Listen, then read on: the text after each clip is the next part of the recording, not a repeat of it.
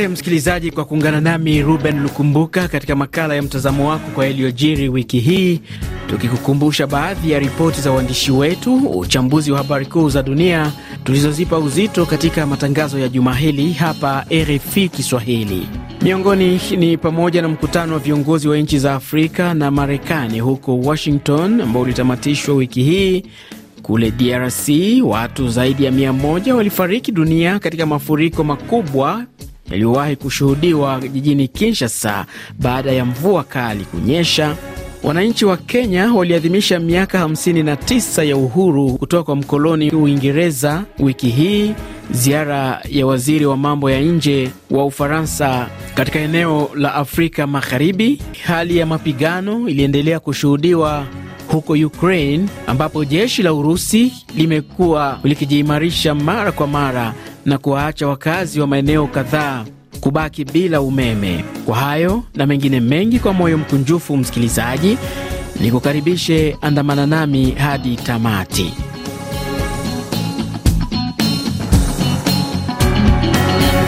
Makala hii inaanzia nchini Marekani ambako wiki hii ulitamatika mkutano wa viongozi wa nchi za Afrika huko Washington, ambako rais wa Marekani Joe Biden aliwaambia viongozi wa Afrika kuwa Washington inataka kuboresha uhusiano wa muda mrefu na bara hilo huku akisisitiza swala la uongozi bora.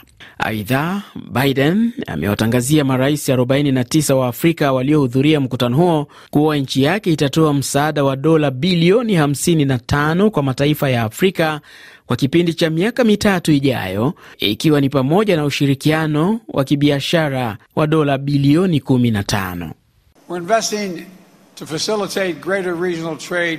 Tunawekeza ili kuwezesha biashara kubwa zaidi ya kikanda ndani ya Afrika, ikiwa ni pamoja na kuwekeza katika miundo mbinu. Leo tumetia saini mkataba wa kwanza wa usafirishaji wa kikanda na serikali ya Marekani na Benin pamoja na Niger. Mkataba huu utawekeza dola milioni mia tano kujenga na kutengeneza barabara, kuweka sera zitakazopunguza gharama ya usafirishaji, kurahisisha kusafirisha kwa haraka bidhaa za meli kutoka bandarini hadi nchi jirani, kwa sababu Afrika inapofanikiwa, Marekani inafanikiwa. Kwa kweli, ulimwengu wote pia unafanikiwa. Na kwa kuwa tumezungumzia Marekani, rais wa DRC Felix Tshisekedi akiwa huko Washington alitoa wito kwa serikali ya Marekani kudumisha shinikizo kwa nchi jirani ya Rwanda kuacha kuwaunga mkono waasi wa M23 katika eneo la mashariki mwa nchi yake, kauli aliyoitoa wakati wa mkutano baina ya viongozi wa nchi hizo mbili na waziri wa mambo ya nje wa Marekani Antony Blinken. Chisekedi alibainisha maamuzi yaliyochukuliwa huku Luanda na Nairobi kwamba yanapaswa kutekelezwa kwa ajili ya kupatikana kwa amani ya mashariki ya nchi yake. Tina Salama ni msemaji wake rais wa DRC Felix Tshisekedi aliyeambia RFI Kiswahili kuwa Marekani ilisema iko mstari wa mbele katika kufanikisha juhudi za kimataifa ili kurejesha amani huko DRC. Ni kusema kwamba kidiplomasia, tutaacha mambo ya kidiplomasia. Uh, kumekuwa hiyo um, um, makutano ya, ya Luanda ambayo imewaambia wale waasi wa, wa M23 waache silaha. Amerika imekwisha tayari kukondane Uh, kusema kwamba uh, M23 inapasha kuacha silaha na pia wale wamekuwa nyuma yake wa, waache kupatia silaha wale wa, waasi wa M23. Sasa yeye amekuja hapa kuendelea hiyo diplomasia nguvu ili kukue hiyo wanaita pia ma sanction. Rais Chisekedi alilazimika kukatiza ziara yake siku ya Alhamisi wiki hii huko Washington na kurejea nchini kujiunga na wananchi wake katika msiba wa kitaifa ambapo watu zaidi ya mia moja walikufa kufuatia mafuriko makubwa jijini Kinshasa siku ya Jumanne wiki hii. Mwandishi wetu wa Kinshasa, Fredi Tendilonge, hapa anaeleza kilichotokea baada ya mafuriko hayo makubwa jijini Kinshasa. Niko eneo la Mungafula ambako nimekutana na Michel Sengambo ambaye alifiwa na mkewe na watoto watatu. Yuko kwenye mshtuko. na kufeli mwasi na bana. Nimefiwa na mke wangu na watoto watatu ambao wote ni wanafunzi. Poromoko wa udongo uliangukia ukuta wa nyumba, na ni hapo nyumba ilianguka na kuwafunika. Katika mtaa wa Bandalungwa hali bado ni ngumu. Hapa wenyeji ujenga kando ya mto Makelele, watu huvuka ng'ambo kwa boti ya Zedone ambaye ni mwokoaji. kwenye maji inapitia bado sha banafunga majengo mubaya bo, unajua ke maji anatafutaka njia yake, Aya, njia ionekane directement, ale anasilika na anafanya hii badega yote inaonekana hapa. Waanga wa eneo hii wapoteza nyumba zao na kila kitu, kama anavyotueleza Suzan.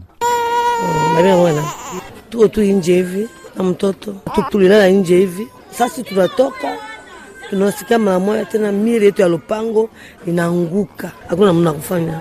Jiji hii leo lina zaidi ya wakazi milioni kumi. Fredi Tenzilonge, Kinshasa, RFI Kiswahili. RFI. Wiki hii rais wa Rwanda Paul Kagame alitoa wito kwa mataifa yanayoendelea kuzidisha juhudi katika kukusanya rasilimali na ushirikiano ili kufikia maendeleo yanayokusudiwa. Matamshi yake aliyatoa wakati akihutubia mkutano wa ushirikiano wa kimaendeleo unaofanyika jijini Geneva wiki hii huko Uswiz, ambapo pia alisisitiza juu ya udharura wa kurejea kwenye ajenda ya 2030 ya malengo ya maendeleo endelevu. Ushirikiano wa maendeleo ambao unajumuisha zaidi na ulio wazi kwa ubia wa kiubunifu na ambao hutoa kwa watu wanaohitaji zaidi, ni njia mojawapo ya kujenga mifumo dhabiti kitaifa, kikanda na mataifa. Sasa zaidi ya hapo awali, tunahitaji kuwa makini na kuzidi kujitolea kwa ahadi zetu za kutimiza malengo ya maendeleo endelevu.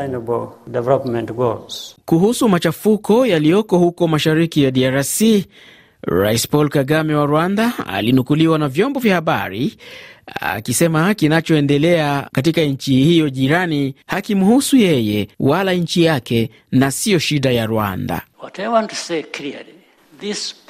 Nataka niseme wazi kwamba tatizo hili halikuanzishwa na Rwanda wala sio tatizo la Rwanda, ni tatizo la Kongo na wao ndio wanafaa kulishughulikia. Inaonekana jukumu lote limewekewa Rwanda. Kama unataka kumwajibisha mtu yeyote, basi labda utarudi kwenye historia, wakati mipaka ilipokuwa inachorwa na watu wengine wakaachwa sehemu ya pili ya mpaka. Siwezi kuwajibika, na ukweli ni kwamba kuna wakongomani wenye asili ya Kinyarwanda nchini Kongo ambao wananyimwa haki yao kama raia. Hilo sio tatizo langu. Rais Kagame anaendelea kushutumiwa kuwaunga mkono waasi wa M23, madai ambayo hata hivyo kiongozi huyo amekuwa akiyakanusha. RFI Bujumbura 96.1 FM. Kule Burundi, sera za uhamiaji kwa raia wa mataifa mengine barani Afrika zimeimarika kwa kiasi kikubwa huku nafasi ya uwazi wa viza nchini humo ikipanda kwa nafasi ya 32 mwaka huu na kuwa nchi ya pili iliyo na uwazi wa hati ya kusafiria katika jumuiya ya Afrika Mashariki. Kwa muktasari tu, msikilizaji, mahakama ya kimataifa ya uhalifu wa kivita ICC wiki hii ilitupilia mbali rufaa iliyowasilishwa na kamanda wa zamani wa kundi la waasi la Uganda Lords Resistance Army LRA Dominic Ongwen kupinga hukumu aliyopewa mwaka uliopita. Mahakama hiyo ya ICC sasa imehalalisha hukumu aliyokuwa amepewa ya miaka 25 gerezani. Nchini Kenya, Rais William Ruto wiki hii alisema shughuli zote za serikali zitafanywa kwa njia ya kidijitali kuanzia miezi kadhaa ijayo, lakini pia serikali yake inapanga kujenga miundombinu ya mtandao wa internet katika miji mbalimbali ya nchi hiyo. We intend to transfer Tunalenga kuhamishia asilimia 85 ya huduma ambazo zinasalia za serikali katika mfumo wa dijitali, ili kila Mkenya popote alipo hatahitajika kuabiri basi kwenda kutafuta huduma za serikali au hata kupanga foleni kupata huduma za serikali. Katika kipindi cha miezi sita baada ya kumaliza kuweka huduma elfu tano za serikali kwenye mfumo wa dijitali, Wakenya watakuwa na uwezo wa kupata huduma hizo wakiwa nyumbani kwao na katika maeneo yao ya kazi wakitumia intaneti, kwa sababu huduma za serikali zitakuwa zinapatikana katika mfumo huu. Rais Ruto aliitoa kauli hiyo wakati wa maadhimisho ya miaka 59 ya uhuru wa nchi yake iliyosherehekewa Desemba 12 mwaka huu. Katika hatua nyingine, Rais William Ruto ameendelea kutetea pendekezo lake la kutaka kiongozi wa upinzani kutengewa nafasi rasmi kwenye katiba na shughuli zake kugharamiwa na serikali. Ruto alisema kuwa hatua hiyo itachangia pakubwa kuhakikisha serikali iliyo madarakani inawajibika ipaswavyo, huku akipuzilia mbali madai kuwa pendekezo hili linalenga kudhoofisha upinzani. Kwa upande wake kiongozi wa muungano wa Azimio la Umoja One Kenya Raila Odinga, katika taarifa yake alipuuzilia mbali pendekezo hilo na kusisitiza kuwa mabadiliko yoyote kwenye katiba ni sharti yafanywe kupitia kura ya maoni na sio kupitia bunge. Wiki hii watafiti wawili kutoka Ethiopia na kituo cha kutetea haki za binadamu cha Katiba Institute nchini Kenya waliifungulia kesi kampuni ya mtandao wa Facebook jijini Nairobi kwa madai ya kuchochea machafuko katika jimbo la Tigray. Mtandao huo wa Facebook inadaiwa ulishindwa kuzuia machapisho ya uchochezi yaliyosababisha mauaji ya watu. Marcy Mutemi ni wakili aliyewasilisha kesi hiyo. Nawakilisha Abraham Mareg na Fiseha Tekle ambao wamepitia matatizo makubwa kutokana na namna kanuni zilivyobuniwa na udhibiti mbaya wa maudhui. Mwaka uliopita babake Abraham aliuawa kufuatia jumbe mbili zilizochapishwa kwenye mtandao wa Facebook zikitaka uawe. Abraham aliripoti jumbe hizo kwenye usimamizi wa Facebook mara kadhaa, na hata hadi kufikia Disemba 8 mwaka huu, moja ya jumbe hizo ulikuwa ungali kwenye mtandao huo.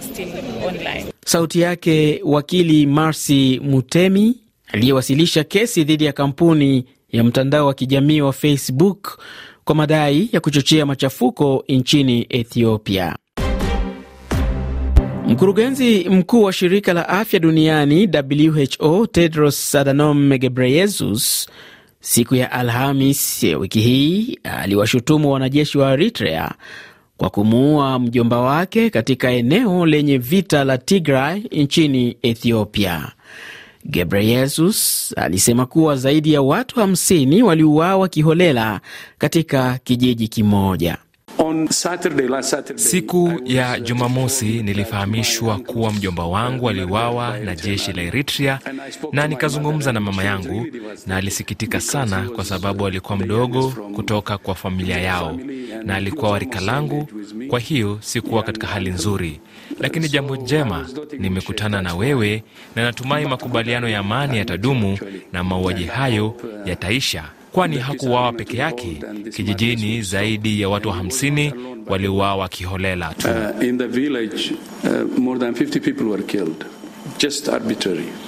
Hadi kufikia sasa, Eritrea bado haijazungumzia mauaji hayo. Tukimulika yaliyojiri katika eneo la Afrika ni kwamba shirika la wanahabari wasiokuwa na mipaka RSF na kamati ya kuwalinda wanahabari ilisema idadi ya wanahabari wanaofungwa jela duniani imeongezeka wakiwemo wale kutoka barani Afrika, huko Cameroon na Eritrea zikitajwa kuwa miongoni mwa nchi ambazo zina wanahabari gerezani. Mwaka huu pekee wa 2022 wafungwa 533 wamefungwa jela kote duniani. Mudhoki Mumo ni mwakilishi wa CPJ katika nchi zilizo kusini mwa jangwa la Sahara. Kuna mambo kadha ambayo yamechangia idadi hii kubwa, ambayo ni pamoja na vita na migogoro inayoendelea maeneo mbalimbali duniani na pia kudorora kwa viwango vya demokrasia duniani. Kama CPJ tumehesabu jumla ya waandishi hamsini na sita waliokuwa wamezuiliwa kufikia tarehe moja Disemba mwaka huu. Tunatoa wito wa kuachiliwa kwao. Hii ni kwa sababu kazi yao ni muhimu sana kwa mifumo yetu ya kidemokrasia na pia kwa jamii uh, kwa jumla barani Afrika na kote duniani. Ni sauti yake Mudhoki Mumo, mwakilishi wa kamati ya kuwalinda wanahabari barani Afrika katika nchi zilizo kusini mwa jangwa la Sahara. Na katika eneo la Afrika magharibi na kaskazini, tukimulika kwanza Mali, ni kwamba waziri wa mambo ya nje wa Ufaransa Catherine Colonna alikosoa hatua ya utawala wa kijeshi katika nchi hiyo ya Mali kusitisha shughuli zote za mashirika yasiyo ya kiserikali na ambayo yanafadhiliwa na Ufaransa.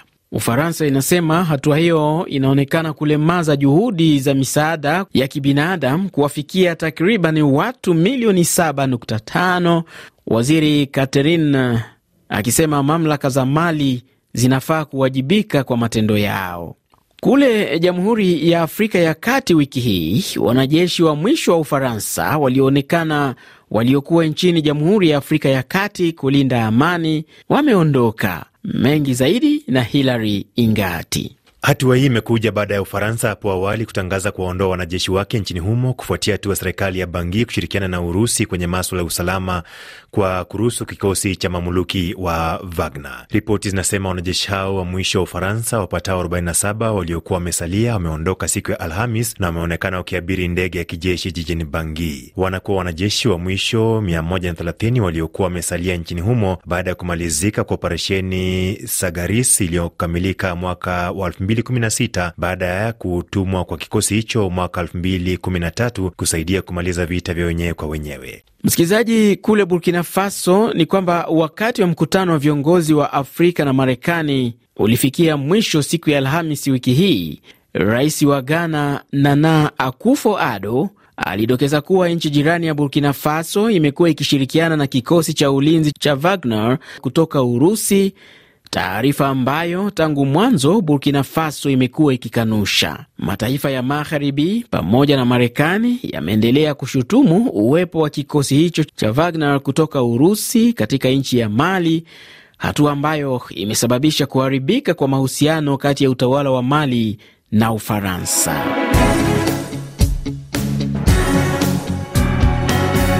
Kwengineko duniani, msikilizaji, tukianzia huko Ukraine ni kwamba tume ya haki za binadamu ya Umoja wa Mataifa katika ripoti yake wiki hii kuhusu vita vya Urusi katika nchi hii ya Ukraine, tume hiyo yaani inaonyesha kuwa kwa kipindi cha wiki moja ya vita mnamo mwezi Februari, mamia ya raia waliuawa.